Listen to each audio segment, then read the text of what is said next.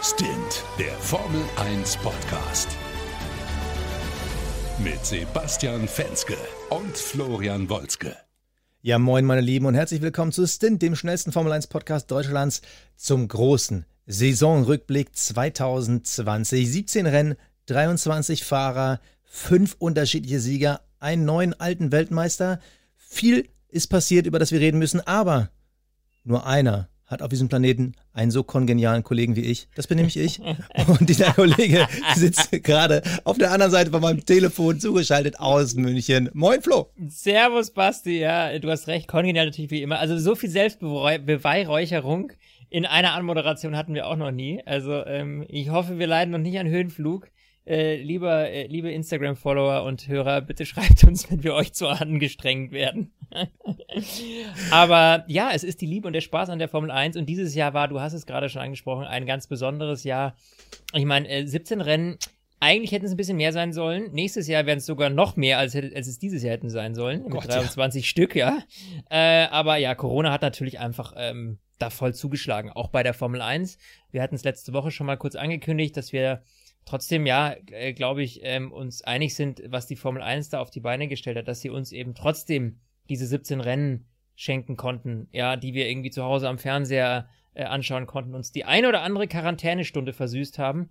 Äh, da sind wir sehr, sehr, sehr happy drum und sehr, sehr froh. Und das freut uns natürlich auch, weil wir diesen Podcast trotzdem dieses Jahr dann dementsprechend intensiv betreiben konnten. Ja, oh ja und wir stimmt. haben euch ja, um damit einzusteigen, wir haben euch ja Thesen auf Instagram äh, geschrieben, äh, die ihr kommentieren könnt. Und so wollen wir dieses Jahr mal unseren Saisonrückblick machen. Das heißt, wir werfen eine These in den Raum, quatschen drüber und erzählen euch natürlich auch, was auf Instagram passiert. Das heißt, was ihr darüber denkt. Ähm, so können wir uns, glaube ich, alle so ein bisschen darüber ausdiskutieren, Basti. Und ich hoffe, dass wir auch nicht die ganze Zeit einer Meinung sind. Aber ich denke, das wird schon klappen. ja, wollen wir, wollen wir doch einfach mal mit einer einfachen These reinstarten. Und zwar die Behauptung, dass war der leichteste WM-Titel für Mercedes. Also gemeint ist natürlich der leichteste, den sie in der letzten Dekade bekommen haben. Und ähm, ja, ich, ich sag mal die nackten Zahlen nur mal, ja. Lewis Hamilton hatte elf Siege. Im Vergleich 2019 waren es auch elf. Valtteri Bottas hatte zwei Siege. Ah, 2019 waren es vier, also bei ihm leichtes Gefälle. Auch Max Verstappen, zwei Siege. Dafür hatten wir aber eben auch noch Sergio Perez und Pierre Gassi als äh, Sieger. War es nun ein, ein leichtes Jahr für Mercedes oder haben es die anderen ihnen nur leicht gemacht? Das ist, glaube ich, die, die, die Hauptfrage, die man sich da stellen muss, weil klar haben sie dominiert. Lewis Hamilton ist wie viel äh, Rennen vor Schluss Weltmeister geworden? Drei oder vier? Es war auf dem Papier leicht, aber ich glaube nicht, weil sie im Endeffekt so richtig dran schuld sind, sondern weil halt die anderen zu viel liegen lassen haben. Was, wie siehst du das? Ja, also da glaube ich ehrlich gesagt, ähm, leicht ist immer, wenn leicht ist immer schwer gesagt. Also sie haben natürlich auch mit das, also mit dem DAS-System, ähm, das ähm, eben speziell für die Temperatur in den Reifen sorgt, äh, immer wieder Tricks auf Lager und sind so anderen immer wieder ein Stück voraus. Ich glaube, die Leistung, das muss man ganz klar sagen, eines Lewis Hamilton und eines Valtteri Bottas, die muss man so ein bisschen abwägen in, in, in so einem Jahr wie diesem. Weil äh, ich glaube, Lewis hätte auch Weltmeister werden können, wenn er ein bisschen weniger Leistung gezeigt hätte. Also der holt ja immer noch mal deutlich mehr raus. Das sieht ja, das zeigt ja auch dieser Vergleich zwischen Bottas und Hamilton. Ähm, und ich glaube, Mercedes hat da einfach zum einen Glück, dass sie einen sehr, sehr guten Fahrer haben. Äh, zum anderen haben sie aber auch die Entwicklung wieder in die richtige Richtung geschoben. Und ähm, dementsprechend ist es, glaube ich, hinten raus leicht, wenn man einen gewissen Puffer aufgebaut hat. Aber das ist, glaube ich, immer so ein Stück weit die zweite Saisonhälfte. Also, wenn du einfach schon mal wirklich diesen, wenn du dir Fehler erlauben kannst, ne, weil du einfach schon gut vorgearbeitet hast. Also, ich glaube, dass der, äh, dass es dieses Jahr ähm, vielleicht ein, ein Stück leichter war, weil die anderen einfach ein bisschen mehr Probleme hatten, beziehungsweise auch so ein bisschen mehr gegeneinander gekämpft haben. Also, wenn du hinten nur ein starkes Team hast, das dich angreift, wie jetzt sage ich mal ein, ein Red Bull, ja, mit zwei guten Fahrern, das wäre natürlich das Optimale, dann wird es schwer für Mercedes oder schwerer für Mercedes. Da du aber mit einem Alex Albon überhaupt keinen, keine Konkurrenz hast, ja, also hast du ja nur einen starken Fahrer und das Max Verstappen und ein Fahrer kann nun mal gegen zwei Mercedes-Fahrer wenig ausrichten. Ähm, ja, dementsprechend würde ich behaupten, ähm, dass es dieses Jahr ein Stück weit leichter war, unter diesen besonderen Umständen vor allem. Ja, also ich finde, du hast schon vieles gesagt, was, wo auch ich zustimme. Äh, ich habe auch da mal wieder ein paar schöne Zahlen mitgebracht. Also äh, grundsätzlich muss man differenzieren, glaube ich, zwischen dem, der, der Fahrerweltmeisterschaft, die Lewis Hamilton mal wieder dominiert hat, und da kommt einfach momentan keiner ran. Keiner hat dieses Gesamtpaket zwischen dem fahrischen Talent als auch dem guten Auto. Ja. Aber die Konstrukteursweltmeisterschaft, die ist halt wirklich von einem ganz anderen äh, Stern gewesen, beziehungsweise auf einem ganz anderen Blatt geschrieben. Ich kann Metaphern einfach nicht. Ich bin einfach so ein Loser. so, äh, da, da habe ich jetzt mal zwei Zahlen mitgebracht. Valtteri Bottas hat 223 Punkte gemacht. Mhm. Max Verstappen 214. Ja, ist das heißt. Bottas hat nur neun Punkte mehr geholt. Super eng. Und da ist halt genau das, was du gerade gesagt hast. Es fehlte da einfach der zweite Fahrer. Und mit einem zweiten Fahrer auf gutem Niveau, hallo Sergio Perez, ähm, dann wäre für Mercedes der Konstrukteurstitel, glaube ich, schwer geworden. Ich glaube, sie hätten ihn bestimmt noch gekriegt, aber er wäre schwer geworden. Vergleiche ich mich mal diese neun Punkte, die Max Verstappen weniger geholt hat. Max Verstappen ist insgesamt fünfmal ausgefallen, Valtteri Bottas nur dreimal. Es ist natürlich klar, äh, es sind ja mal die einzelnen Rennen und dann sind halt gewisse Malheurs, die dann passieren. Ich sage jetzt nur äh, Bahrain, dieser, diese, diese Reifenpanne, Panne, wo er dann ja. mit dem alten Satz dann durchgefahren ist, gefühlt. Ähm, aber trotzdem, Max Verstappen ist zweimal mehr ausgefahren, hat am Ende trotzdem nur neun Punkte weniger und ist in dem Mhm. vermeintlich schlechteren Auto unterwegs gewesen. Wenn du jetzt als zweiten Fahrer neben Verstappen nicht einen Alex Albon gehabt hättest, sondern eben vielleicht Sergio Perez. Und der hätte dann eben den Unterschied gemacht, der dann mehr Punkte reinbringt. Ich glaube, dann wäre wirklich der Konstrukteurstitel für Mercedes schwer geworden. Und dann hätten wir da auf jeden Fall mehr Spannung gehabt. Ich glaube, die Fahrerweltmeisterschaft, ne, dann, da hättest du Max Verstappen ins zweiten Mercedes setzen müssen. Ich glaube, dann wäre es spannend gewesen. Deshalb, es war, glaube ich, einer der leichteren Titel für Mercedes. Aber ob es der leichteste war, lässt sich schwer sagen. ja, ey, wir können ja würde, mal ich, gucken. würde ich verneinen. Wir können ja mal gucken, was auf Instagram los gewesen ist. Anton Höfler hat zum Beispiel geschrieben, Mercedes hat hart gearbeitet. Der Red Bull war diese Saison nicht schlecht und die Upgrades für 2020 waren notwendig. Für das Team Mercedes war es nicht einfach. Vielleicht hatten sie zwar auch ein wenig Glück, dass Albon so wenig Punkte geholt hat und auch Verstappen als Pechvogel viele Punkte liegen gelassen hat. Andernfalls wäre die Konstrukteursmeisterschaft auch spannender gewesen. Und das ist eigentlich genau der Punkt. Also, dass eben Albon so wenig Punkte geholt hat, du hast es gerade schon gesagt, ähm, das entspricht ja genau dieser, dieser Meinung auch. Also diese Problematik, wenn du nur einen guten Fahrer hast, der wirklich Punkte holt, dann kannst du natürlich einfach kaum angreifen, ja. Und ähm, was so ein bisschen, finde ich, dem Red Bull in die Karten gespielt hat, war ein sehr schwacher Bottas dieses Jahr. Also ich finde, Valtteri Bottas hat dieses Jahr, das hat man auch vor allem in diesem direkten Vergleich mit George Russell gesehen. Da kommen wir später noch, glaube ich, ein Stück weit drauf zu. Also, wie jemand, der gerade erstmal äh, seit kurzem in der Formel 1 ist, das erste Mal in diesem Auto sitzt, äh, da reingeworfen wird, ein Valtteri Bottas, der dieses Auto seit Jahren fährt, ähm, und äh, dann wirst du so deklassiert auf, äh, von, äh, von so einem jungen Fahrer. Das ist, das ist schon ein Armutszeugnis. Und da muss ich wirklich Bottas hart in die Kritik nehmen, in meinen Augen. Ich weiß nicht, wie du das siehst, ob du da ein bisschen softer mit ihm umgehst, aber ich fand, das war so ein Signal, so Bottas ist einfach nicht der ist kein Spitzenfahrer. Und ähm, ich glaube, dass das auch, dass die Zukunft von Bottas wirklich am seidenen Faden hängt, was die Saison 2021, also beziehungsweise ich glaube nicht, dass er einen Vertrag über 21, 21 hinauskriegen wird. Da werden wir nicht sehen. Ja, du, du hast jetzt alles schon vorweggenommen, was ich sagen wollte. Kann ich nichts hinzufügen. Wir hatten in letzter Zeit viel über Bottas gesprochen. Er war lange ein Talent, Mhm. konnte aber dieses Talent in einem Spitzenteam nicht umsetzen. Und äh, was ich aber interessant finde, was zum Beispiel auch der Oscar bei Instagram schreibt, ähm, was heißt leicht? Also bezogen eben auf den äh, WM-Titel. Auf der Strecke bestimmt, da konnte keiner Mercedes was erreichen, wenn nicht irgendwas schiefgegangen ist. Auch das stimmt. Aber wieder einmal so ein starkes Auto überhaupt auf die Strecke zu setzen, ist bestimmt nicht so einfach. Vor allem mit äh, DRS, was sich noch zusätzlich zu einer generell sehr starken Auto entwickelt haben. Ähm, genau, das ist es Ja. aber auch, das darf man nicht vergessen. Allein diese Idee mit dem DRS, das zeigt ja, dass auch bei Mercedes immer noch der Hunger da ist. Und ich glaube, das ist eigentlich die größte Herausforderung für alle anderen Teams. Nicht einfach nur zu warten, dass irgendwann auch ein Hamilton aufgibt, sondern dass du einfach gegen ein Team antrittst, was halt immer noch hungrig ist. Auch Toto Wolf hat jetzt wieder verlängert. Wo, wo, eigentlich hatten wir schon gefühlt gedacht, ganz der gibt jetzt auf, der ist durch, der ist satt. Nee, der hat immer noch Bock. Ja, drei Jahre macht er weiter und äh, das ist natürlich auch ein starkes Zeichen. Ich glaube auch, dass da so ein bisschen dieses Thema Lewis Hamilton mit reinspielt. Also ich kann mir vorstellen, dass Lewis, der hat jetzt auch vor kurzem seinen, äh, seine Verlängerung bekannt gegeben, seinen neuen Deal. Und ich glaube ehrlich gesagt, dass Toto und Lewis so, komm, wir machen beide weiter, weißt du? Also unter der Bedingung machen wir es beide. Könnte ich mir Ja, vorstellen. wir warten ja noch auf die Jahre, ne? Wir wissen es ja noch nicht, wie lange Wir wissen äh, noch Hamilton nicht, macht. Genau, wir wissen noch nicht, wie lange Hamilton macht, aber ich glaube, dass natürlich auch dieses Toto als Teamchef für Lewis sehr wichtig ist. Ja, weil die Ja. beiden einfach ein eingespieltes Team sind, die funktionieren miteinander. Und ich glaube, hätte Toto aufgehört, hätte Lewis sich das vielleicht auch nochmal überlegt.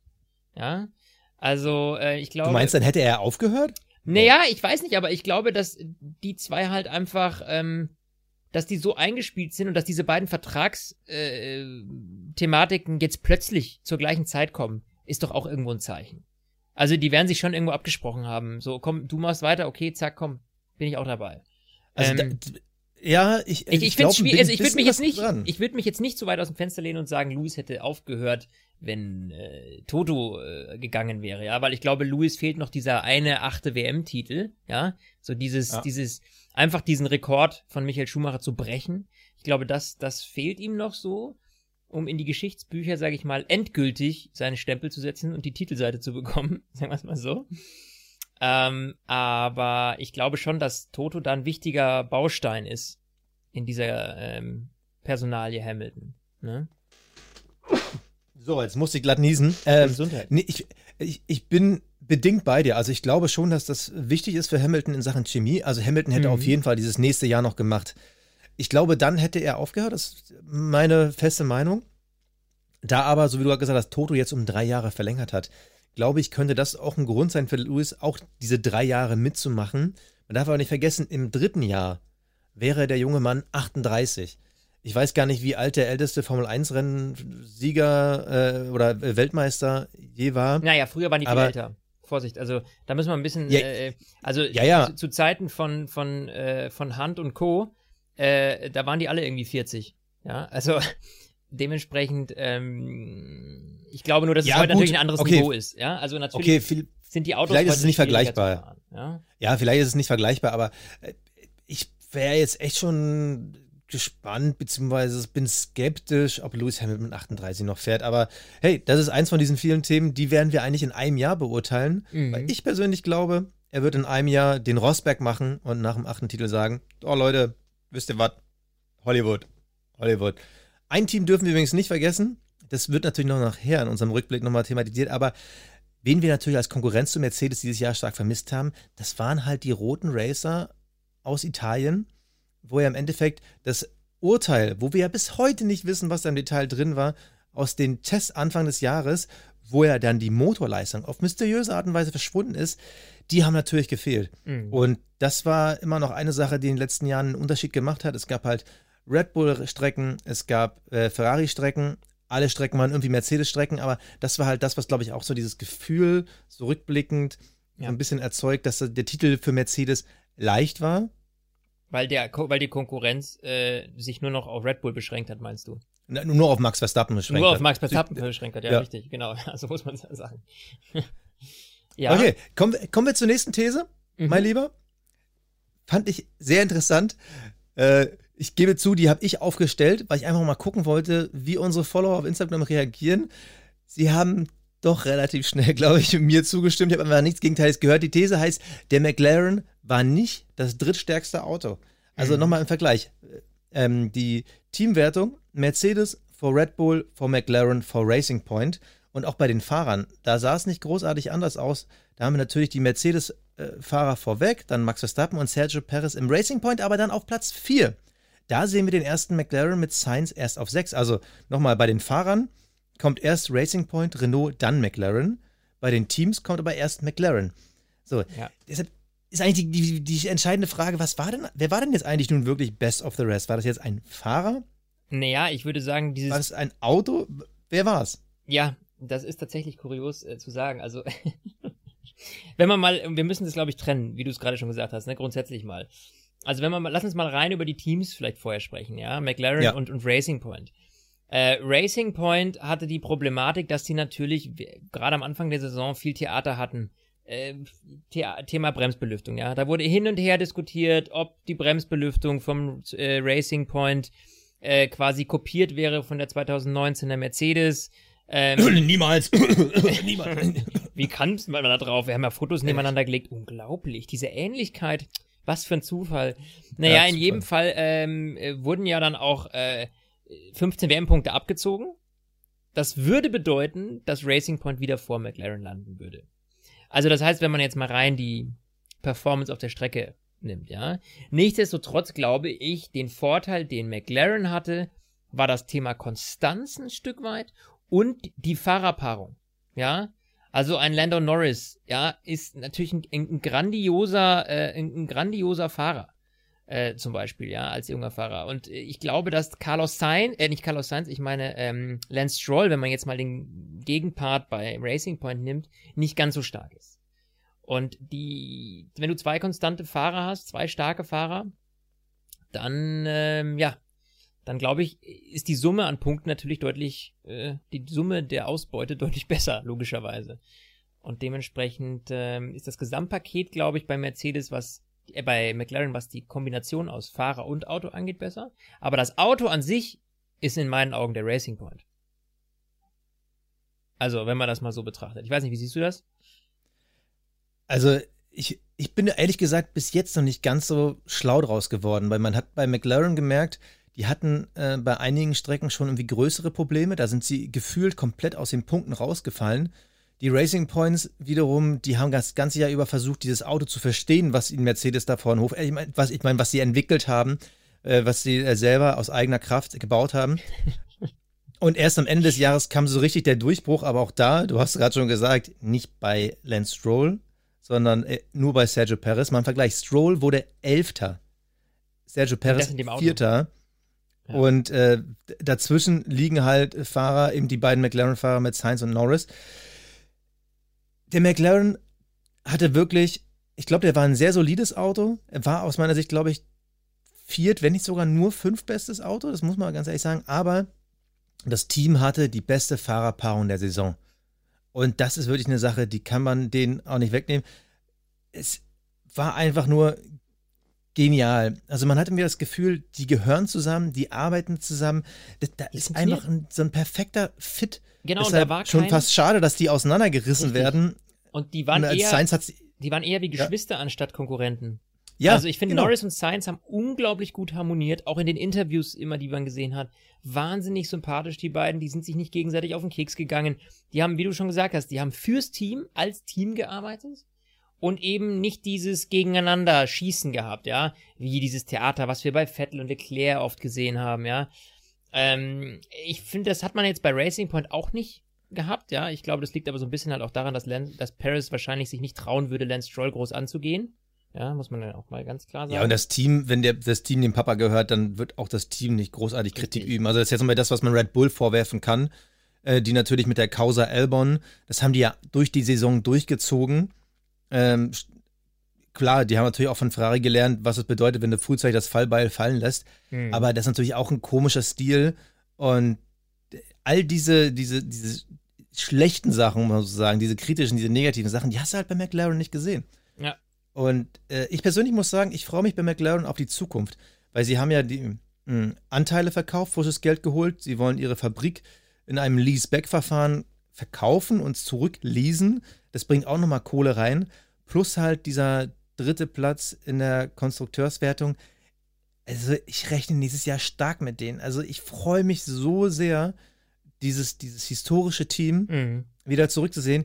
Ich bin halt gespannt, wie es funktionieren wird von der Fahrerpaarung her. Nächstes Jahr haben wir neben Norris sitzt ja Daniel Ricciardo, der ja kein schlechter ist, um Gottes Willen. Also äh, für mich auch einer der besten Fahrer im Feld aber der auch nicht mehr der Jüngste ist. Der hat jetzt schon viele Teams in der Vergangenheit jetzt gerade durchgemacht.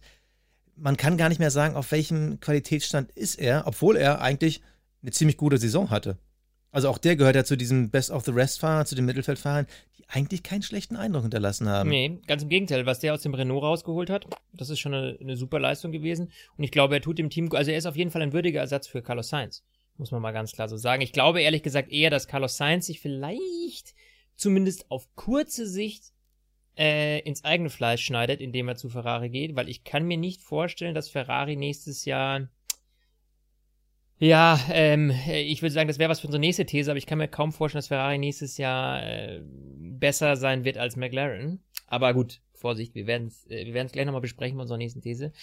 Äh, aber ja, also Danny Ricciardo ist auf jeden Fall für mich jetzt aus vom Qualitätsstandard her schon ein würdiger Ersatz und ich kann mir vorstellen, dass auch diese Kombination Lando Norris, das wird das witzigste Fahrerduo, sag ich dir ganz offen. Ja, stimmt. Also, das witzigste Lando auf jeden Norris, Fall, ja. unglaublich cooler und, und, und witziger Typ, der nur Flausen im Kopf hat, ja. So, und äh, Danny Ricciardo, der Honey Badger, ja, genauso, ja. Also, die werden auf jeden Fall die Sympathieträger im Team sein, ja. Beziehungsweise die Sympathieträger im, im, im, im Grid, ja. Und das beides in einem Team. Also, ich glaube, die werden auch gut harmonieren. Ich kann mir nicht vorstellen, dass bei denen da irgendwie großen Krieg ausbricht. Ja, das kann ich mir auch vorstellen. Also, Die Frage ist, äh, ob da vielleicht eine Unzufriedenheit reinkommt, wenn da der Druck von außen zu groß wird, weil Racing Point, klar, die haben natürlich auch mit viel Kohle mit dem äh, Aston Martin Neustart und dann auch noch mit Vettel, je Mhm. nachdem wie Vettel da andockt, viel Konkurrenz. Renault, Renault wird, glaube ich, nächstes Jahr, ich meine, jetzt nehmen wir schon fast den Saisonvorblick äh, vorweg, aber ich, ich würde eine Thema würde ich schon noch anschneiden wollen. Renault wird, glaube ich, nächstes Jahr die große Wundertüte, weil Esteban Ocon, der sich schon in der zweiten Saisonhälfte gesteigert hat, konstanter wurde. Mhm. Und daneben sitzt Fernando Alonso. Also, das ist eigentlich auch eins von diesen äh, Teams to watch nächstes Jahr. Da bin ich halt gespannt, ob Ricardo, der ja trotz dem, obwohl es schon früh klar war, dass er geht, extrem gute Leistung gezeigt hat.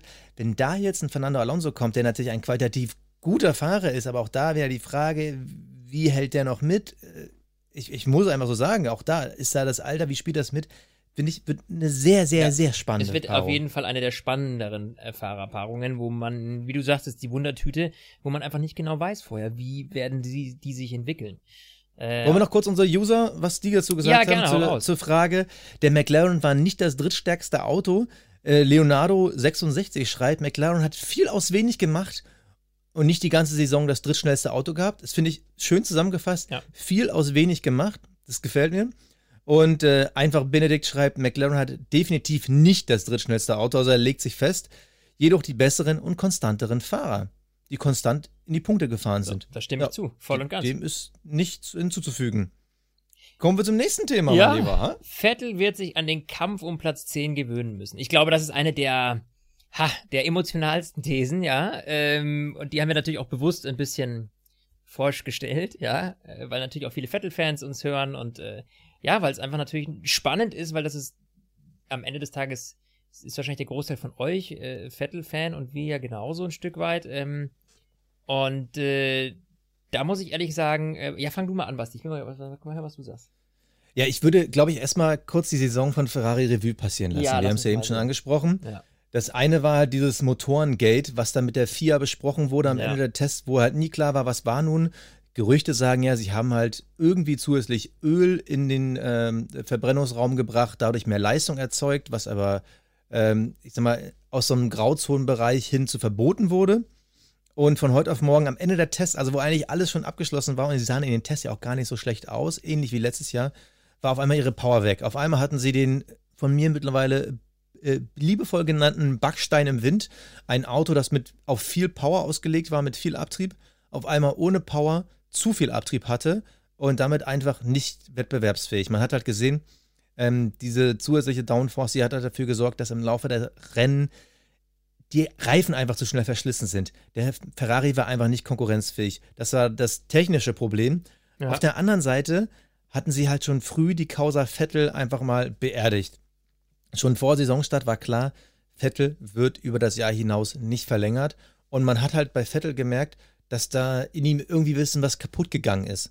Also ich vermute mal, dass sein Leistungsverlust daher rührt. Also ich würde ihm gar nicht abschreiben, dass er ein schlechterer Fahrer geworden ist, sondern einfach, da ist ein bisschen was kaputt gegangen. Na, da das war die große Liebe. Er wollte immer zu Ferrari und dann auf einmal so, bam, und ja, wir machen jetzt, wir bleiben noch ein Jahr Freunde und danach hau ab. Ja, und das war auch die Art und Weise. Ne? Also wenn man bedenkt, lass uns mal ein paar Monate zurückspulen. Ähm, wie es erst hieß, man, das wäre quasi einvernehmlich passiert und man hätte sich darüber, Genau. äh, man wäre sich, beide Parteien wären sich im Klaren gewesen, dass das nicht funktioniert und Binotto hat dann noch groß geschwafelt. So, äh, was für ein, ein, ein, ein ein Schwachsinn, weil Vettel das am Ende dann ja auch dementiert, er gesagt hat, also ganz ehrlich, ich bekam den Anruf, danke, das war's. So nach dem Motto, ne? Und das ist natürlich eine Art und Weise, das, das macht dieses Ferrari-Team image-technisch wieder wahnsinnig unsympathisch. Also ich, meine, mein emotionaler Hang zu Ferrari ist mittlerweile so kühl. Also ich, ich sehe da keinen, ah, ich weiß nicht, ich habe da keinen, ich, ich mag die nicht mehr. So ganz, um es ganz hart auszudrücken, ich mag die einfach nicht mehr. Okay, So. finde ich interessant, ja. So richtig, ja, so kacke, wie wie es klingt, aber ich mag die einfach nicht mehr, ja. Ich, äh, und ich muss sagen, ich war erst natürlich bestürzt, scheiße, Mensch, Vettel ähm, ist jetzt weg beim Ferrari. Man hat ihm das ja auch angesehen, wie, wie, wie am Boden zerstört er war. Vor allem, weil eben dieser Traum nicht aufgegangen ist, dieses Weltmeisterwerden mit Ferrari, so wie es sein großes Vorbild Michael Schumacher geworden ist.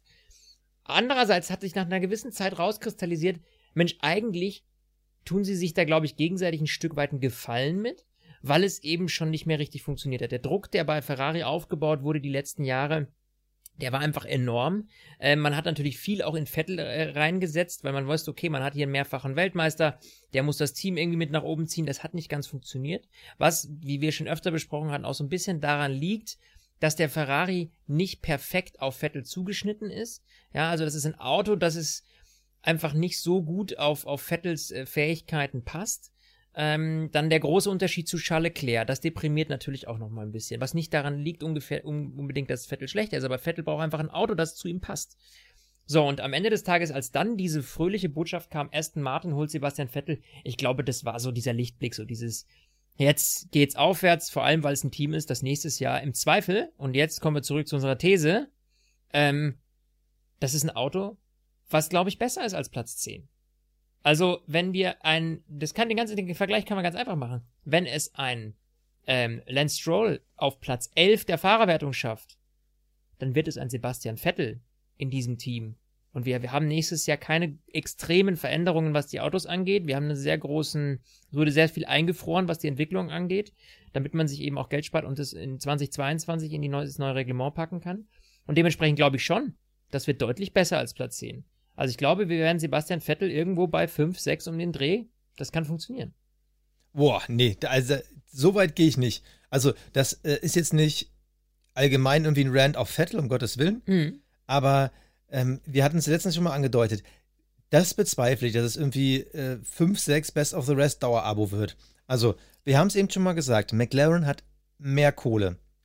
Renault bekommt natürlich mit einem Fernando Alonso auch einen weiteren Pusher mit ins Team und Ferrari, klar, ist viel eingefroren. Es, Im Endeffekt gibt es einen großen neuen Unterboden für alle. Da wird natürlich viel gearbeitet, aber Ferrari kann jetzt im Winter ihre Fehlplanungen in Sachen Aerodynamik verbessern.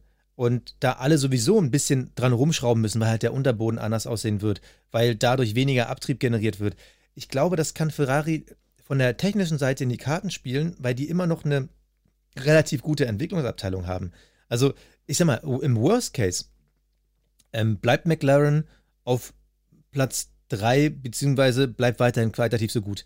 Ferrari kommt wieder, das heißt, die werden wieder vielleicht sogar um auch Podiumsplätze kämpfen und Renault kann sich stabilisieren und bleibt vielleicht sogar auf einem auf einer Auge mit Racing Point, später dann Aston Martin und schon bist du auf einmal bei Platz 9 und Platz 10. Ja, aber das ist, Also- was, was du jetzt äh, da in den Raum wirfst, äh, deutet ja eine krasse Verschlechterung äh, der Racing Point Pace, also der nächste Aston Nee, Martin nee, nee, Pace hin. nee, nee.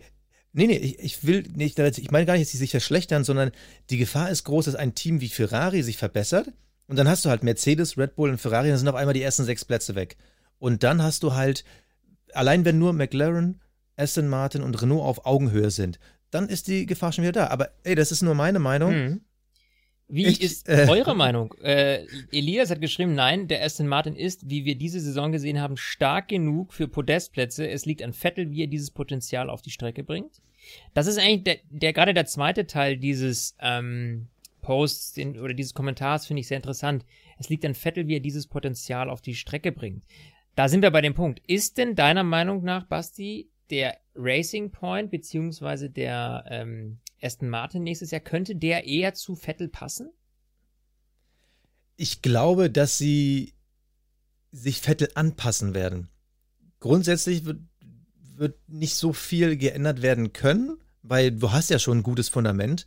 Aber ich glaube, im Gegensatz vielleicht auch zu Ferrari dieses Jahr, werden die bei Aston Martin nächstes Jahr ganz speziell auf Vettel gucken und ihm alles so zusammenbauen. Weil ganz ehrlich, es wäre ja schwachsinnig von Aston Martin, wenn sie sich irgendwie auf ähm, Lance Stroll fokussieren würden oder einfach so ein random Auto bauen, was zu beiden nicht ganz perfekt passt.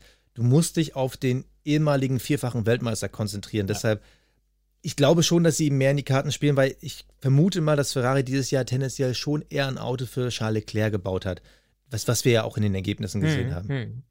Also man darf nicht vergessen, Leclerc ist immer noch zweimal aufs Podium gekommen. Ähm, Vettel ist einmal aufs Podium gekommen. Also es war ja nicht so, dass der Ferrari komplett Müll war. Er hat nur meist nicht funktioniert. Vereinzelt waren sie dann da. Übrigens, mal, um noch ein bisschen Zahlenkunde reinzubringen. Am Ende der Saison 2020 steht Charles Leclerc auf Platz 8, 98 Punkte, Vettel Platz 13, 33 Punkte. Übrigens nur zwei Plätze vor Nico Hülkenberg, äh, aber andere Geschichte.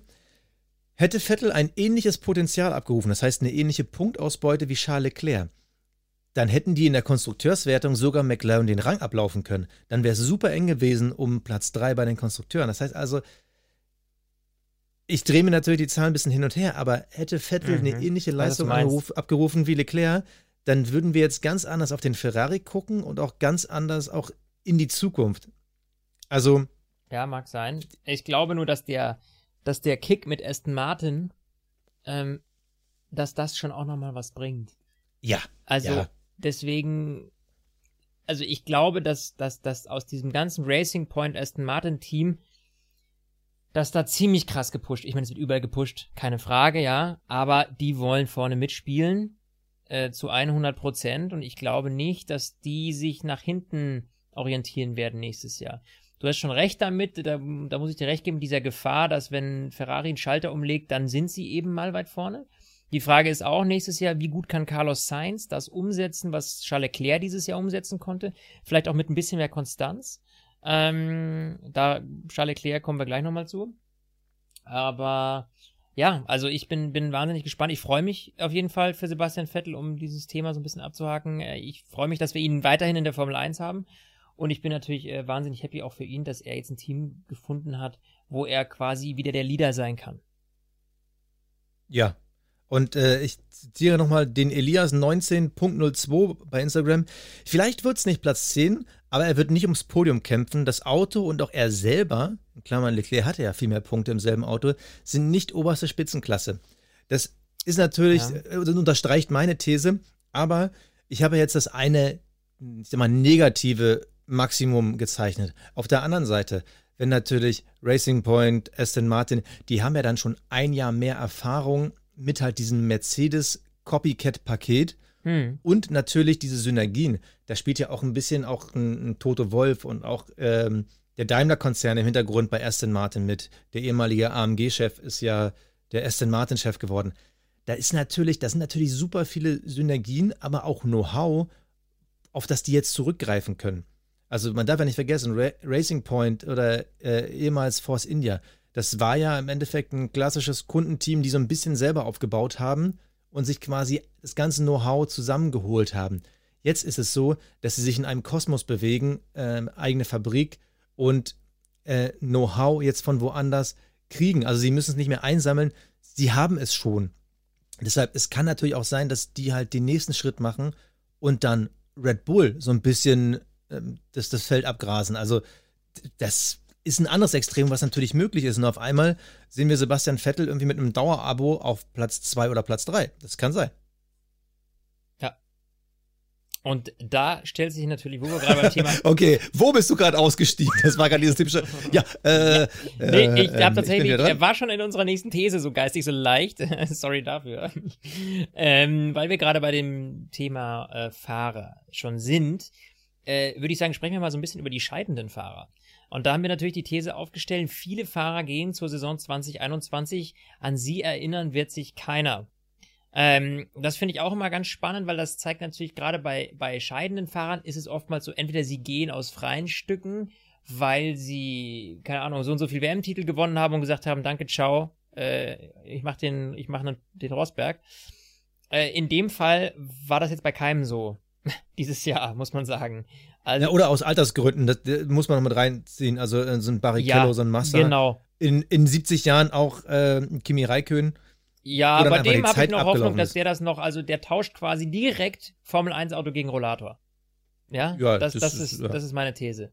Ähm, naja, in jedem Fall, äh, und da ist es natürlich auch ganz spannend, weil es, ist, es gibt Fahrer, die trotz, ich sage mit Anführungsstrichen, mittelmäßiger Leistung äh, im Gedächtnis bleiben, und dann gibt es Fahrer, die, ja, merkt man sich halt einfach gar nicht. Also ich ähm, glaube, so ein Kevin. Julian Palmer. Äh, Julian Palmer, es wurde jetzt, da würde ich gleich mal eingehen, eine, äh, Who is äh, Simon Cherry hat geschrieben, ich glaube, einen Magnussen wird man schnell vergessen, ähnlich wie einen Palmer, Sirotkin oder Guido van der Garde. Übrigens witzig, habe ich, den Namen habe ich äh, so lange nicht mehr gehört.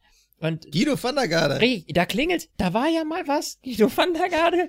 Genau. Ich glaube mehr, dass ein Grosjean und ein Quiert in, Schul in Schulungsvideos für F2-Fahrer auftauchen werden. Ich würde mal sagen, das war mit einem Augenzwinkern so nach dem Motto, guckt euch das an, so macht man es nicht.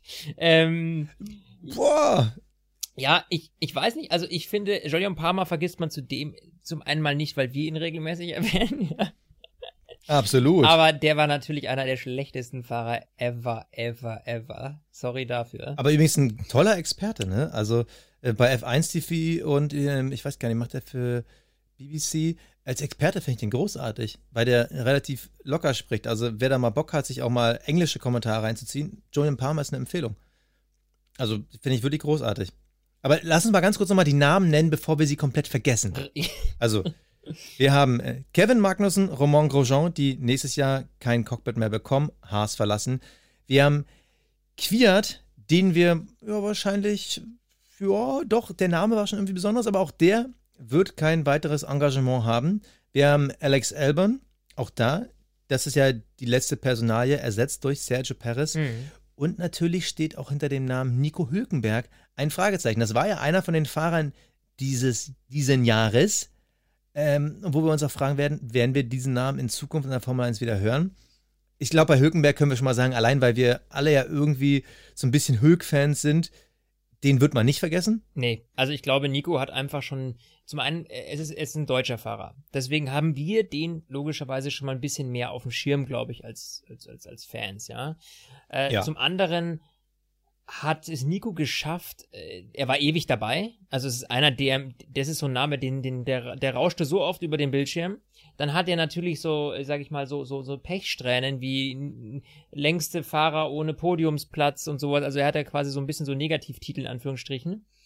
Ähm, und äh, dann dieser Einsatz dieses Jahr. Also wir dürfen nicht vergessen, Sergio Perez ist ausgefallen aufgrund einer Corona-Erkrankung und Nico ist da irgendwie innerhalb von äh, drei Stunden von äh, dem Anruf äh, bis zum äh, Cockpit äh, hat er da auch ein, ein, Qualifying, ohne irgendwie vorher zu trainieren, hat er da abgerissen.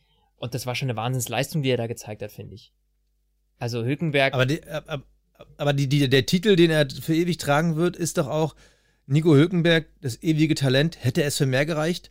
Also. Ja. Gefühlt, wenn er nächstes Jahr kein Cockpit hat, glaube ich, äh, wenn wir diese Frage nie beantwortet bekommen. Ja. Weil ob sich einer für 2022 zur großen Regelrevolution Nico Hülkenberg holt. Ich meine, Top-Fahrer und ich glaube auch, dass der äh, in einem Weltmeisterauto auch Weltmeisterchancen gehabt hätte.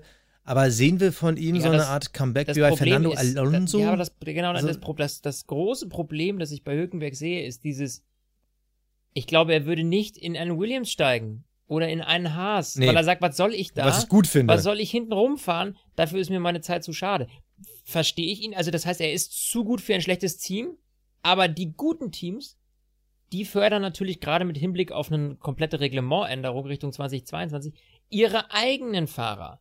Ja, also ein, ein, ein, ein, ein Red Bull, gut, der hat jetzt Perez frisch geholt, der war einfach ein bisschen frischer noch als Hülkenberg. Ich glaube, wäre das letztes Jahr gewesen, dann wäre die Chance eher 50-50 Hülkenberg oder Perez. Ja. Dadurch, dass Perez ja. aber dieses Jahr gefahren ist, natürlich diese Erfahrungswerte dieses Jahr mitgenommen hat, war es natürlich und eher gut gefahren und ist. gut gefahren ist, war natürlich die Wahrscheinlichkeit, dass der das Red Bull Cockpit kriegt, ähm, im Vergleich zu Hülkenberg relativ hoch. Und ich glaube einfach, dass gerade die Teams vorne dass die ähm, ja natürlich den Nachwuchs ranziehen wollen. Ja, auch ein Mercedes, die haben jetzt gerade zwei in Anführungsstrichen alte Fahrer. Ja, Bottas, Hamilton, die werden beide nicht mehr ewig machen. Bottas sowieso nicht, aber da kommt natürlich dann ein George Russell ins Gespräch, ja, der gezeigt hat, er, Ja. ich kann das, ich bin gut in diesem Auto. Also dementsprechend glaube ich, dass es eng wird bei Hülkenberg. Ähm, aber es wird ein Fahrer sein, an den wird man sich erinnern. Also ich Ja, zumindest. auf jeden Fall. Auf jeden Fall. Also ich habe mir auch noch gerade noch mal die Besetzung fürs nächste Jahr angeguckt und überlegt, wo sollte da übernächstes Jahr wer wegfallen. Also ich glaube, Perez müsste richtig krass ablosen bei Red Bull, damit sie ihm irgendwie nach einem Jahr absägen. Oder auch ein, ein Sainz müsste vielleicht echt ein grottoides Jahr haben, aber ansonsten eigentlich müsste Vettel bei Aston Martin wackeln, aber ich glaube nicht mal dann würden sie ihn austauschen. McLaren mit Norris, das ist der junge Fahrer wie die Zukunft. Ricardo, gut, hinter den könnte man ein Fragezeichen setzen, aber ist ein Ricardo schlechter als ein Hülkenberg? Das ist die Frage. Weiß ich nicht. Also, Ja, bei Renault, dass, dass er da nochmal zurückgeht, ähm, Alonso, Ocon, klar, klar, also hinter Ocon würde ich glaube ich das größte Fragezeichen machen für die Zukunft, aber da muss auch ein Renault, de, hinter deren Formel 1 Engagement ja immer noch ein Fragezeichen steckt, also für die Zukunft. Ähm, warum sollten die dann auf einen alternden Fahrer setzen oder zwei alternde Fahrer, damit Alonso und Hülkenberg? Glaube ich nicht. Also, und du hast ja schon gesagt, Ferrari, ähm, da guckt man eher auf die Namen Mazepin und Schumacher. Bei Mercedes guckt man auf Russell, vielleicht nicht unbedingt auf Latifi, aber klar auch dahin. Und bei Red Bull, da ist, also, mh, nee. Also Hülkenberg, die werden ihn nicht vergessen, aber das äh, glaube ich nicht. Magnussen, Grosjean, Kwiat, Albon. Also Albon soll noch Reservefahrer sein. Wir wissen aber seit diesem Jahr, wie viel einem der Titel Reservefahrer bringt. ja. Nix außer ein nettes Grundgehalt und man darf alle paar Wochen durch die Welt fliegen. ja, Kwiat, Quiert. Kwiat. Ja, das ist, ich finde es schon fast ein bisschen schade, weil er dieses Jahr eine gute Leistung gezeigt hat. Ja, das finde ich auch. Also, ähm, Quiert war halt Mr. Torpedo. der Torpedo, genau. Quiert hat halt diese, dieses Problem, dass er nicht konstant ist, ne? Das ist so sein, Ja. sein Grundproblem. Das war sein Problem damals schon, als er zu, zu Red Bull äh, gegangen ist. Ähm, er war ja quasi der Erste, der sofort wieder rausgeflogen ist. Danach kam Pierre Gasly, dann Alex Albon. Also das ist von diesem Trio quasi der Erste, ähm, den man wieder zurückgestuft äh, hat. Ja, Mai, ich weine dem jetzt nicht groß hinterher, muss ich sagen. Ich bin jetzt nicht so der Daniel Quiert-Fan. Was ich schön finde, ist, er sehr emotional war. Er hat dieses Jahr mm, auch gezeigt, dass er es kann. Dafür ist es ein bisschen schade. Aber man muss natürlich auch in der Jugendschmiede äh, von Red Bull sich überlegen, irgendwie, jetzt habe ich da drei junge Fahrer. Alle drei habe ich mal in Red Bull gesetzt, hat dreimal nicht funktioniert.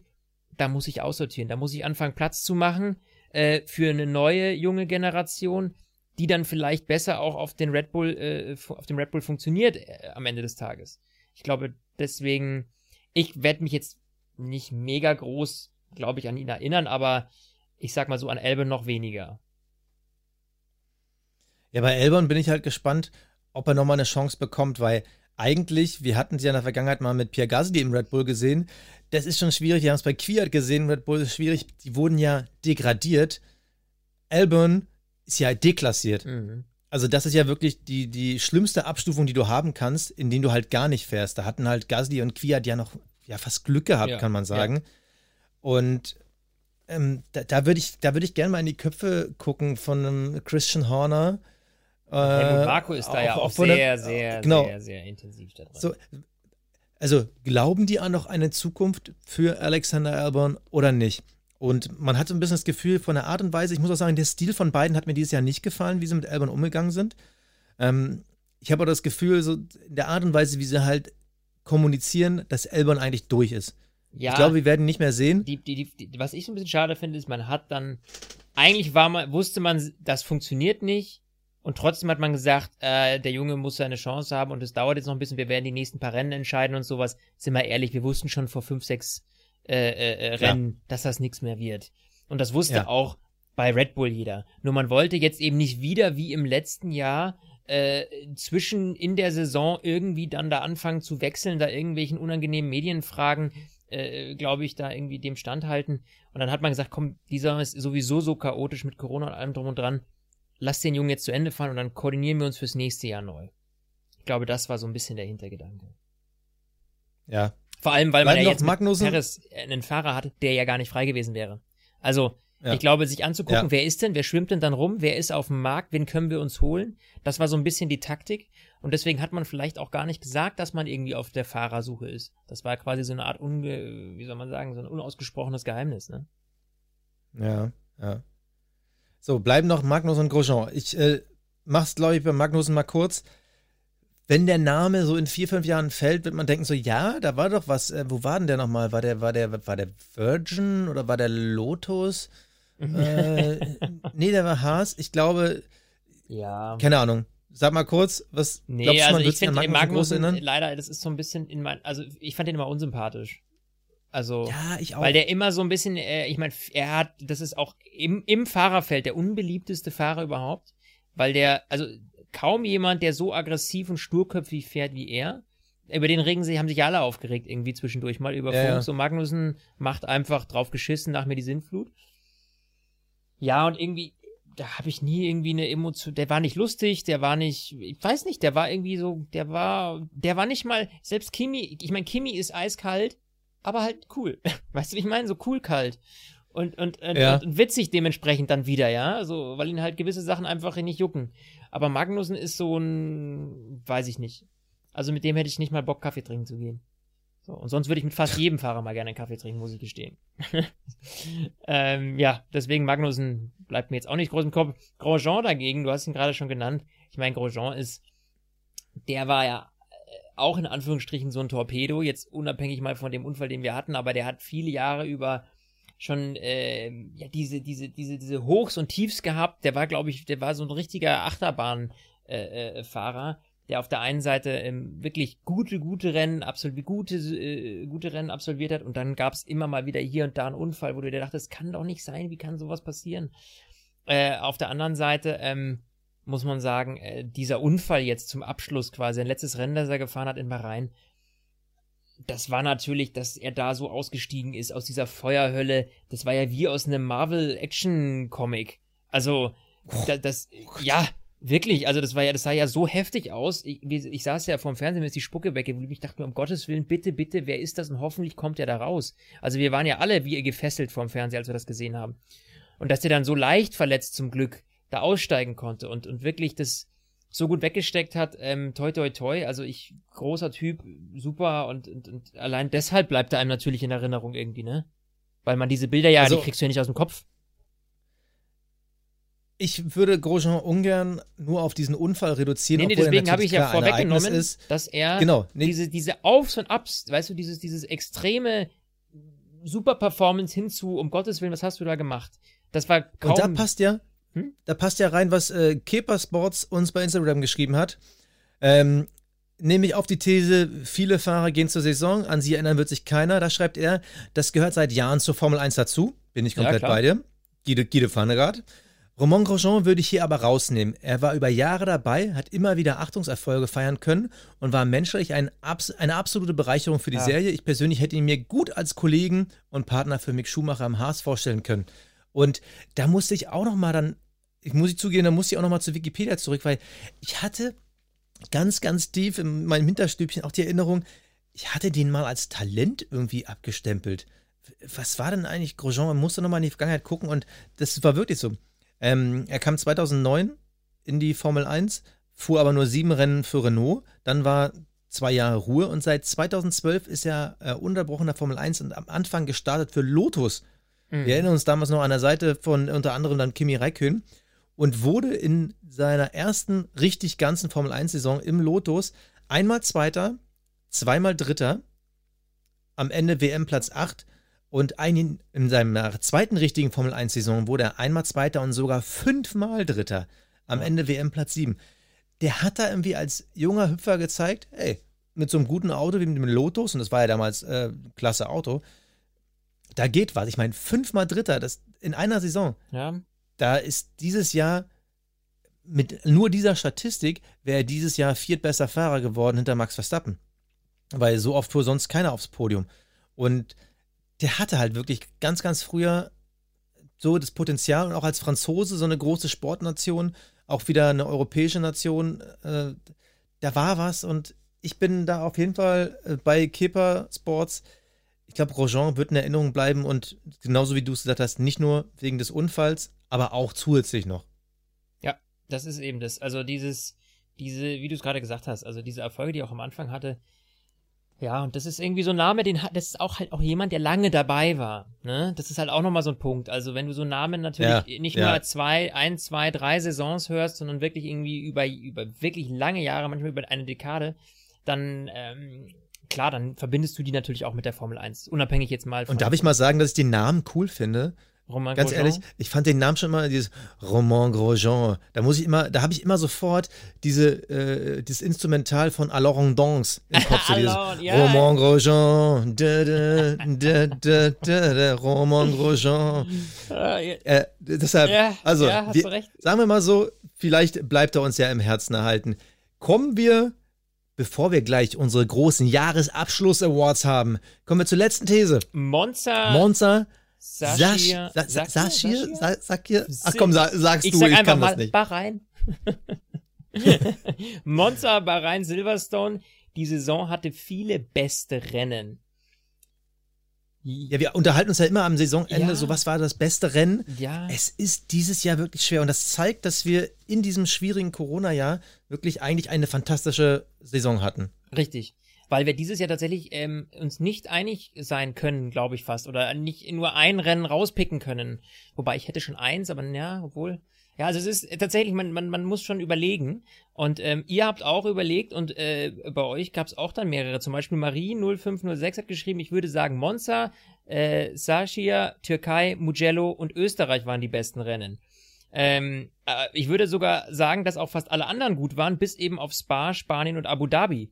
Und äh, da hat sie ein Stück weit, äh, muss ich ihr beipflichten, dass wir eben viele kuriose, verrückte, tolle Rennen haben. Ich glaube, das hing auch so ein bisschen mit Corona zusammen, dass wir zum einen Strecken hatten, die wir ewig nicht mehr hatten, so Traditionsstrecken wie Mugello. Schön einfach da wieder gefahren zu sein, ja. Ja, Dann, das war toll. dass wir, ähm, äh, dass die, dass die Teams nicht so viel testen konnten, ja. Ähm, dass man eben äh, recht blind dann äh, in Richtung Qualifying gehen musste, weil man eben nur mal einen Test hatte oder eben also Training eins, zwei, äh, das erste Training am, am, Tag davor weg hatte.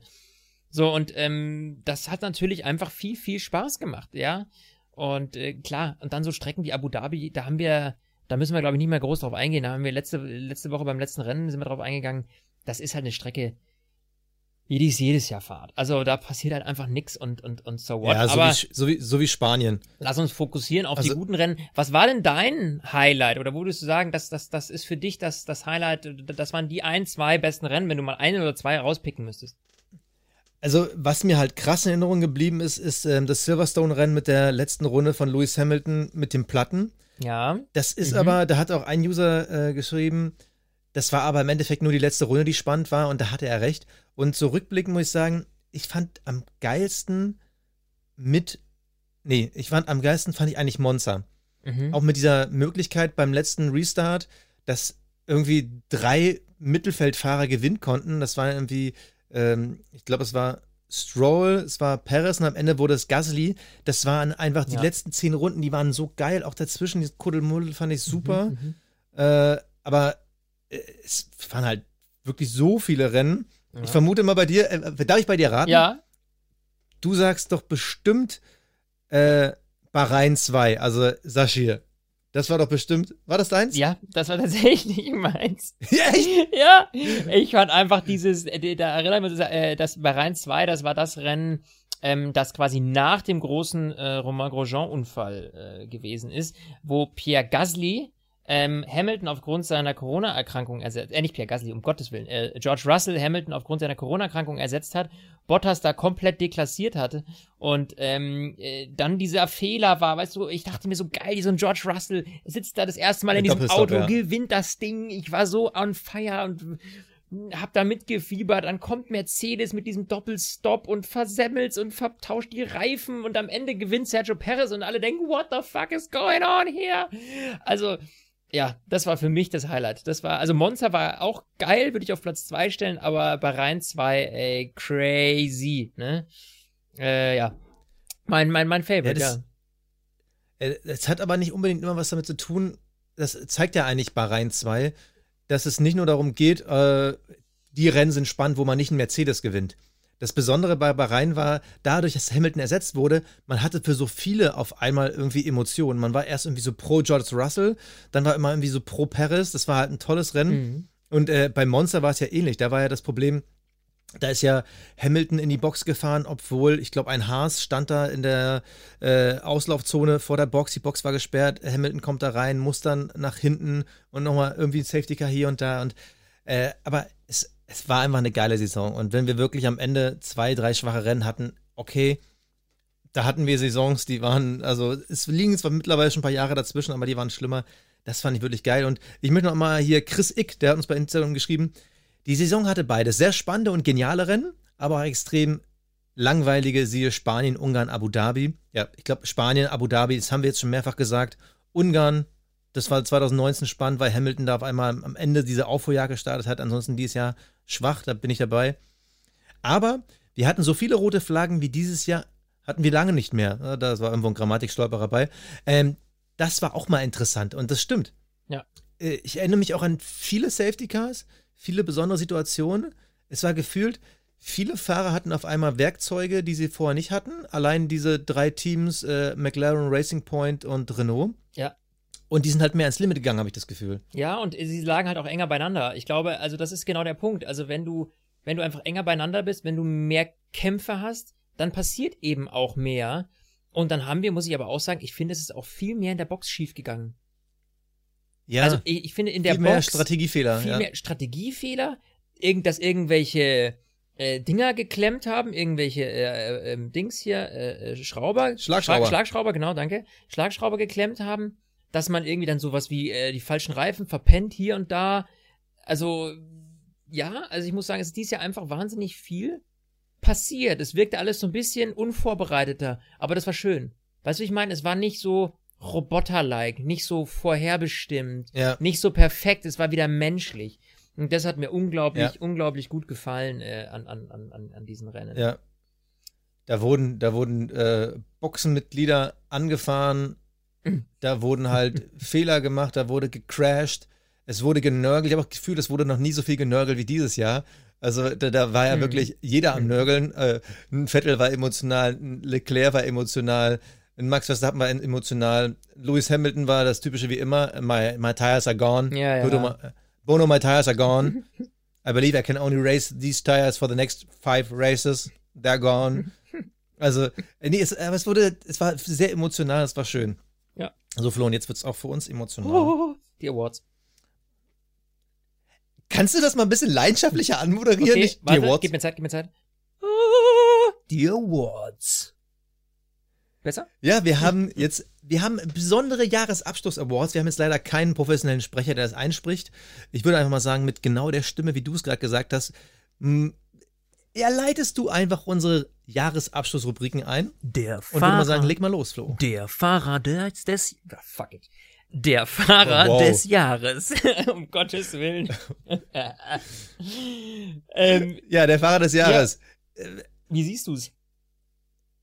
Ja, also ganz ehrlich, es kann für mich nur einen geben, das ist Sergio Perez, Mhm. der wirklich einfach so ein bisschen Phönix außer Asche mäßig, man hatte ihn als ewiges Talent irgendwie schon in der Schublade, aber das war noch wieder ruhiger geworden und der hat dieses Jahr einfach so viel aus dem Auto rausgeholt. Der hat sich seinen Platz in einem Top- Top-Team einfach auch mal erarbeitet. Und ich glaube, er kann vom Glück sprechen, dass er nicht Anfang des Jahres von Ferrari angesprochen wurde, sondern bis Ende zittern mu musste, weil jetzt sitzt er nämlich nächstes Jahr in einem Red Bull und zum Glück nicht in einem Ferrari. Aber wirklich tolle Leistung in einem tollen Team. Schade, die Farbe Rosa ist weg, aber ich werde sie lange mit Sergio Perez verbinden. Deshalb für mich, also ganz klar Fahrer des Jahres. Bei ja, ähm, gebe ich dir recht, und zwar knapp vor Max Verstappen.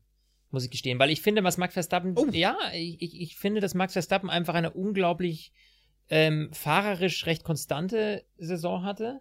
Der einzige war, der irgendwie die Mercedes in Schach halten konnte.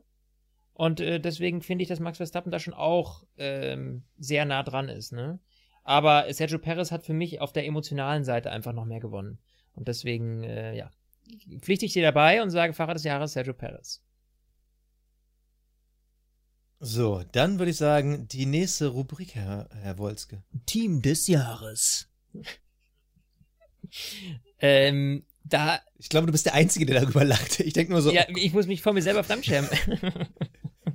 Los, leg vor, was ist dein Team des Jahres Ähm, gewesen? mein Team des Jahres war äh, McLaren, muss ich sagen, weil ich äh, nie, nie, nie erwartet hätte, dass sie Best of the Rest werden, dass sie quasi äh, Platz 3 machen. Ich hätte Racing Point viel, viel stärker eingeschätzt, ähm, konstanter irgendwie und deswegen, ja, wir haben das, glaube ich, eigentlich vorhin schon ganz gut analysiert.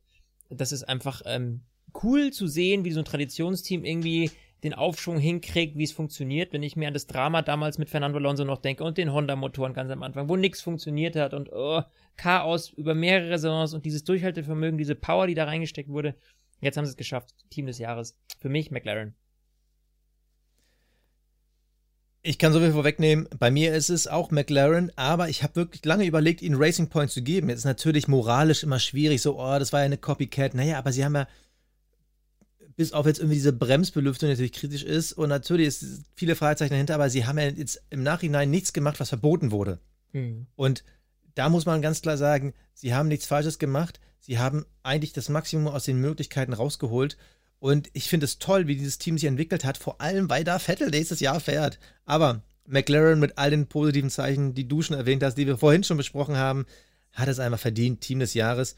Auch die Mercedes-Jungs, die hätten es auch verdient, sich auch wieder sowas mit DAS, sowas Neues auszudenken, wieder so konstant tolle Leistung zu bringen. Also, die hätten wahrscheinlich, wenn Bottas ein bisschen besser in Form gewesen wäre, hätten die wahrscheinlich mit 500 Punkten Vorsprung die Konstrukteursmeisterschaft gewonnen. Aber McLaren hat es einfach am meisten verdient. Cockpit Klaus des Jahres. Ja, Basti. Oh, wo war, der, wo war denn jetzt deine sonore Stimme Warte. hin? Cockpit Klaus des Jahres. Ach, ja, alles klar. Da ist er der Cockpit Klaus des Jahres. Natürlich können wir nicht einfach so die letzte Folge des Jahres beenden, Ohne ohne, einen Cockpit-Klaus. Cockpit Klaus zu küren. Ja, jetzt hau raus. Was, was, was, was, was, ist, was schwebt dir vor? Wir hatten dieses Jahr, ich glaube nominell, ich habe äh, vorhin mal kurz in die Liste geguckt, jetzt habe ich, ich habe es aber leider nicht runtergeschrieben. Ich glaube, am häufigsten hat ihn sogar dieses Jahr Sebastian Vettel gewonnen. Er war halt sehr verhaltensauffällig, Mhm. aber es gab halt auch diesen einen Fahrer bei Red Bull, Pierre Gasly. Der ist mein Cockpit Klaus des Jahres geworden, einfach nur weil, klar, äußere Einflüsse, dass man ihm kein Vertrauen gegeben hat, okay, aber äh, der war einfach, der, der gehört nicht in ein Top-Team. Also was der abgeliefert, sorry, ich war am Ende sauer auf ihn. Da, da spricht auch wirklich meine Emotion als Formel-1-Fan dadurch. Ich war sauer, weil er da so wenig draus genutzt hat. So viele talentierte Fahrer warten darauf, so ein Cockpit zu bekommen. Bin froh, dass da jetzt nächstes Jahr einer ist. Ähm, ganz ehrlich, das geht nicht. Und äh, Entschuldigung, ich habe die ganze Zeit Pierre Gasly, ne? Ja, Bin ich frage mich bescheuert? eigentlich, weil der war doch Ich gar meine- nicht so schlecht oh mein- und ich überlege sowas. Mein, Oh, oh mein Gott, er ich meine? Alexander Albon. Alter, nein, was mache ich denn? Äh, Ich mache hier gerade Ich den Gasly so gerade, fertig. lass ihn mal reden und mal hören, Nein, was, wann jetzt die Beispiele ich kommen, wie schlecht er war, weil Pierre Gasly war eigentlich verdammt gut.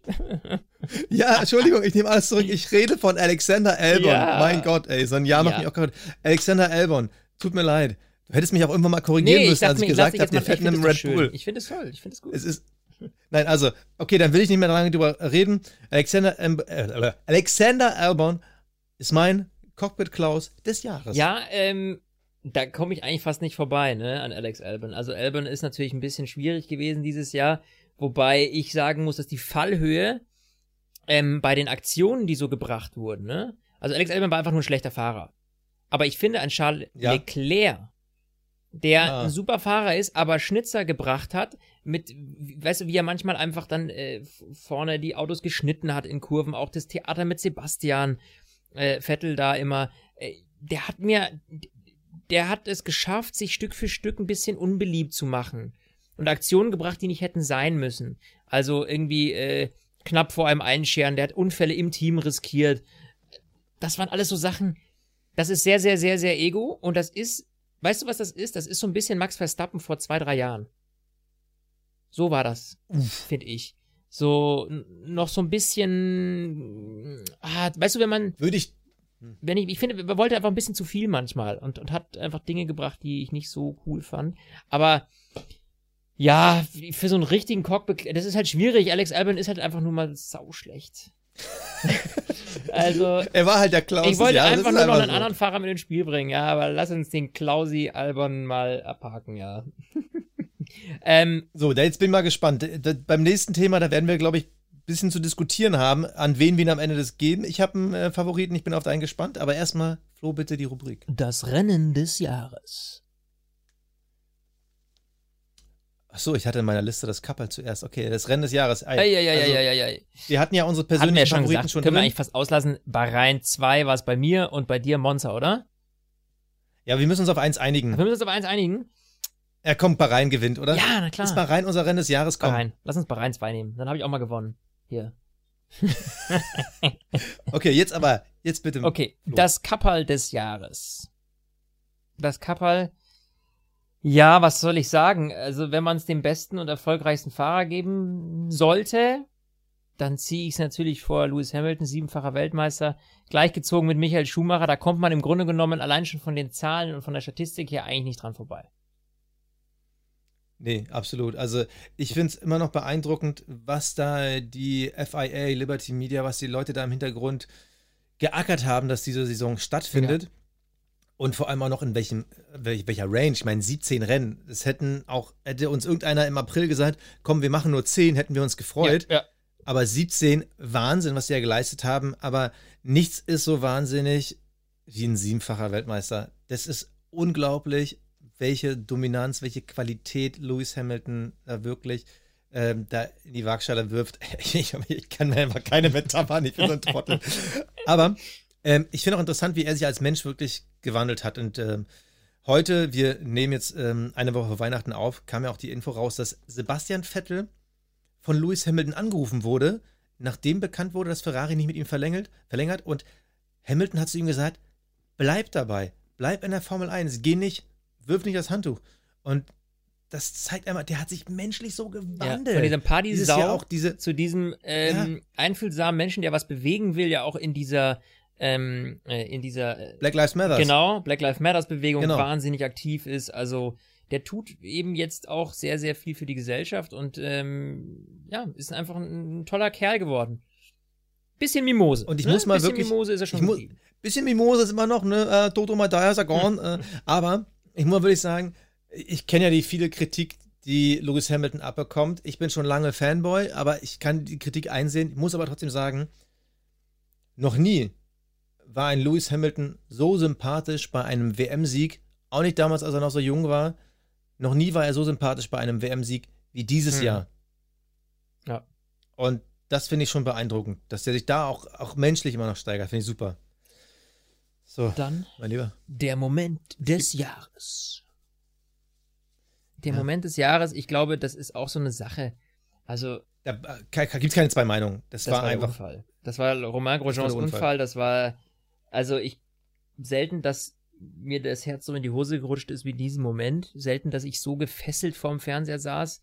Ähm, diese Sekunden, äh, bis der da ausgestiegen ist und du hast ja, also wenn du das live gesehen hast, ihr habt ja auch, äh, wahrscheinlich der Großteil von euch hat das Ding live gesehen, diesen Unfall, wie er da raus äh, über die Leitplanke ges gesprungen ist, diese verbrannten Finger in der Luft. Also, das sind ja Sachen, die eigentlich meine Eltern noch so, also oder mein Vater, wenn der früher Formel 1 geboren ist, diese Niki Lauda-Ära, ja, wo dann sowas passiert ist, einfach, was dann sehr, sehr schlimm ausgegangen ist. Solche Bilder haben die ja regelmäßig gesehen. Das sind wir ja gar nicht mehr gewohnt. Ähm, und das war einfach ein, ein, ein krasser Moment und deswegen also nochmal dreimal auf Holz klopfen, hier toi toi toi, dass äh, ihm da nichts passiert ist und äh, dass er da einfach so cool äh, noch, äh, sag ich, sag ich mal, mit leichten Verletzungen davon gekommen ist. Ja, dem ist nichts hinzuzufügen. Ähm, krasser Moment. Und zu guter Letzt, der Fernando Alonso Gedächtnis Award.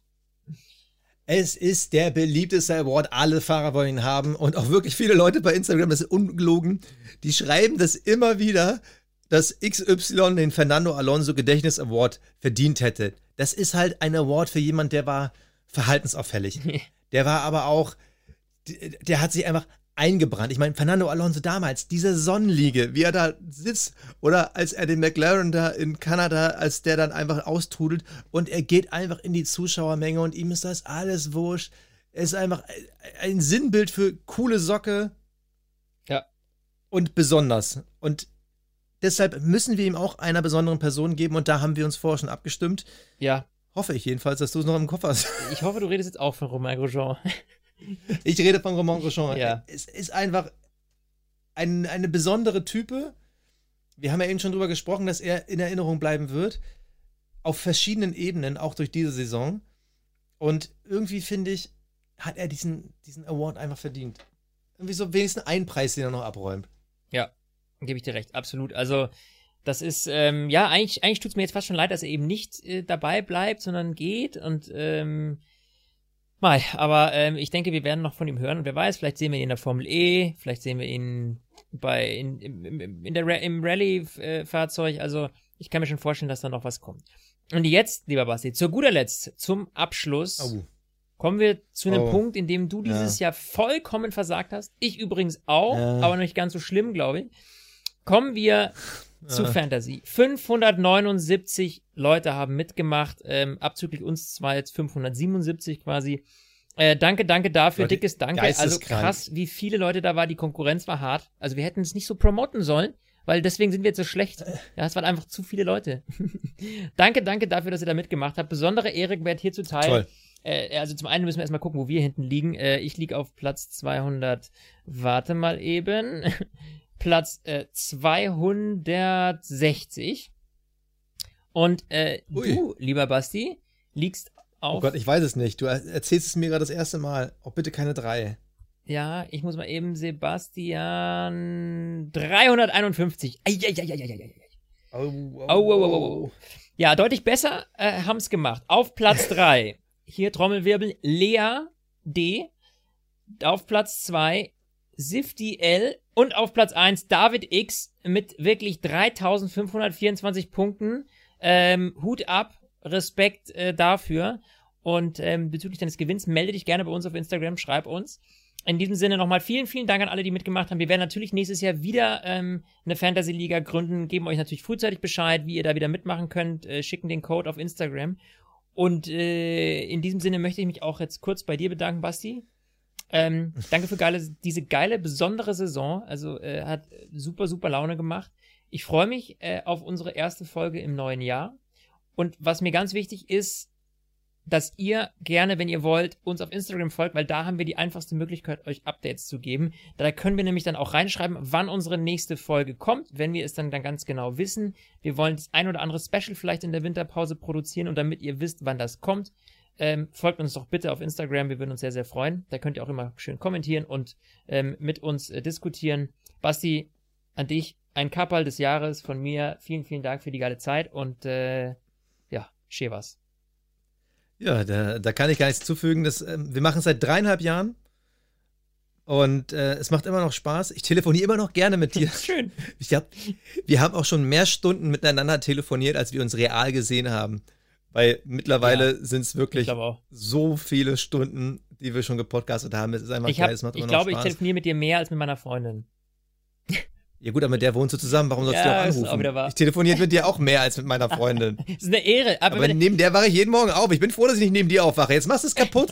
So, also. Stint, der Formel 1 Fan Talk, der wird auch nächstes Jahr weiter fortgeführt. Deshalb tschüss, ciao, servus und bis bald.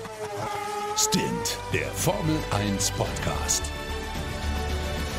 Mit Sebastian Fenske und Florian Wolzke.